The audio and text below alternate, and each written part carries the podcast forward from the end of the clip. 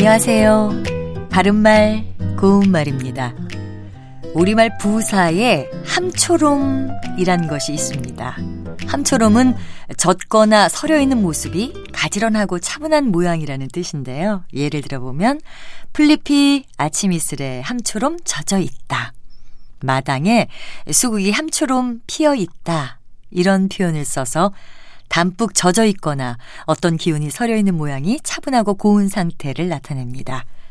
함초롬은 함초롬 희로도 쓸 수 있어서요.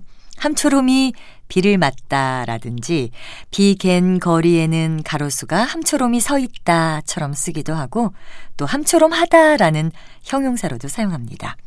함초롬 하다처럼 무엇 초롬하다 형태로 된 형용사로는 매초롬하다, 새초롬하다, 애초롬하다 같은 것이 있습니다.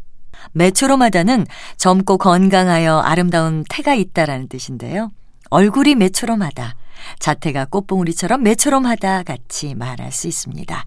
그리고 새초롬하다는 조금 쌀쌀맞게 시치미를 떼는 태도가 있다는 뜻이고요. 아내는 나와 말하기 싫다는 듯 새초롬한 표정으로 창밖만 바라보고 있었다. 이렇게 표현합니다. 또 애초롬하다는 조금 새뜻한 맛이 있다는 뜻이고요. 갓단 포도의 애처럼한 맛이 입안 가득 퍼졌다처럼 쓸 수 있습니다. 바른말 고운말 아나운서 변희영이었습니다.